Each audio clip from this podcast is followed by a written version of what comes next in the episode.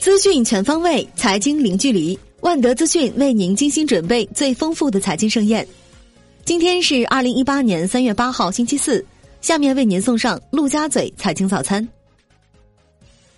宏观方面，财政部表示，政府债务负债率2017年为 36.2%， 低于2016年的 36.7%， 未来几年不会较2017年发生明显变化，将查处问责地方政府各类违法违规举债，将继续实施降费减税，减轻企业负担。今年将继续改革完善增值税制度，重点是降低制造业和交通运输业等行业的税率。目前各部门正在抓紧起草和完善房地产税草案。农业部部长韩长赋表示，城里人到农村买宅基地盖房子是不允许的。宅基地三权分置是一个方向，就是集体所有权、农户承包权和使用权的流转是三权分置。这个路子也可以引用到宅基地和闲置房的使用上。正在编制的乡村振兴规划将涉及产业发展、土地利用等政策。人大新闻中心消息，3月9日上午10时将举行记者会，邀请央行行长周小川、副行长易纲、副行长兼外管局局长潘功胜、副行长范一飞就金融改革与发展的相关问题回答中外记者的提问。央行周三不进行逆回购操作，当日无逆回购到期，开展一年期1055亿 MLF 操作，中标利率 3.25%， 较上次持平。万德统计数据显示，3月有2950亿 MLF 到期，其中3月7日1055亿 MLF 到期。3月16日1895亿 MLF 到期。国内股市方面，上证综指高开低走，收盘震荡下跌 0.55%， 报 3271.67 点，失守年线。深成指跌 0.94%， 报 10904.99 点。创业板指数跌 0.69%， 报 1785.27 点。两市成交4285亿元，重回阶段低位区间。银监会下调拨备红线，银行股领涨，钢铁、煤炭等周期股重拾跌势。外围股市普跌，香港恒生指数盘中跳水，一度跌近 1.3%， 收盘跌 1.03%， 报 30,196.92 点。恒生国企指数跌 1.07%， 周期股低迷，中国神华跌 3.9%， 领跌蓝筹。五矿资源跌 6.3%， 大市成交降至 1132.5 亿港元，前一交易日为 1164.5 亿港元。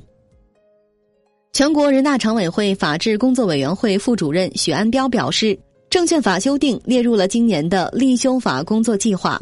证券法修订肯定会根据市场的改革和实践经验，在二审稿的基础上进一步修改完善。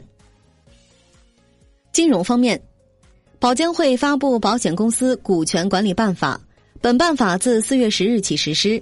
新办法将股东划分为4类：财务1类、财务2类、战略类和控制类。单一股东持股比例上限由 51% 降为1/3。保监会表示，单一资产管理计划或信托产品持有上市保险公司股票比例不得超过该公司总股本 5%。严禁挪用保险资金或以保险公司投资信托计划、私募基金、股权投资等获取的资金对保险公司进行循环出资。楼市方面， SOHO 中国董事长潘石屹在微博表示，房地产税出台一定会影响房价，房屋空置率、房价都会降。恒大集团许家印则认为，其可以对控制房价有作用，但或许起不到关键性作用，出台前需慎重研究，尤其是普通老百姓不能征收太多。产业方面，能源局印发2018年能源工作指导意见，要求能源消费总量控制在 45.5 亿吨标准煤左右，煤炭消费比重下降到 59% 左右，能源生产总量 36.6 亿吨标准煤左右，单位国内生产总值能耗同比下降 4% 以上。债券方面，14富贵鸟收盘大涨 42.41%， 报 12.19 元。14富贵鸟上午交易出现异常波动，盘中临停。此前4日，14富贵鸟累计跌逾 90%，因发行人公告债券回收资金偿付存在重大不确定性。外汇方面，央行称，中国2月外汇储备为31344.8亿美元，预期31600亿美元，环比减少269.8亿美元，终结连续12个月升势。2月末黄金储备报780.64亿美元，1月末为796.75亿美元。外管局称，主要非美元货币相对美元下跌和资产价格回调等因素共同作用，外汇储备规模小幅下降，人民币汇率双向波动将成为常态，为中长期我国跨境资金双向流动总体平衡创造有利条件。国内外因素综合作用，我国外汇储备规模有望保持总体稳定。今天的陆家嘴财经早餐就是这些，感谢您的收听，我是亚丽。欢迎大家关注万德资讯的微信公众号，您可以用更少的时间了解更精华的财经资讯。明天同一时间，再见。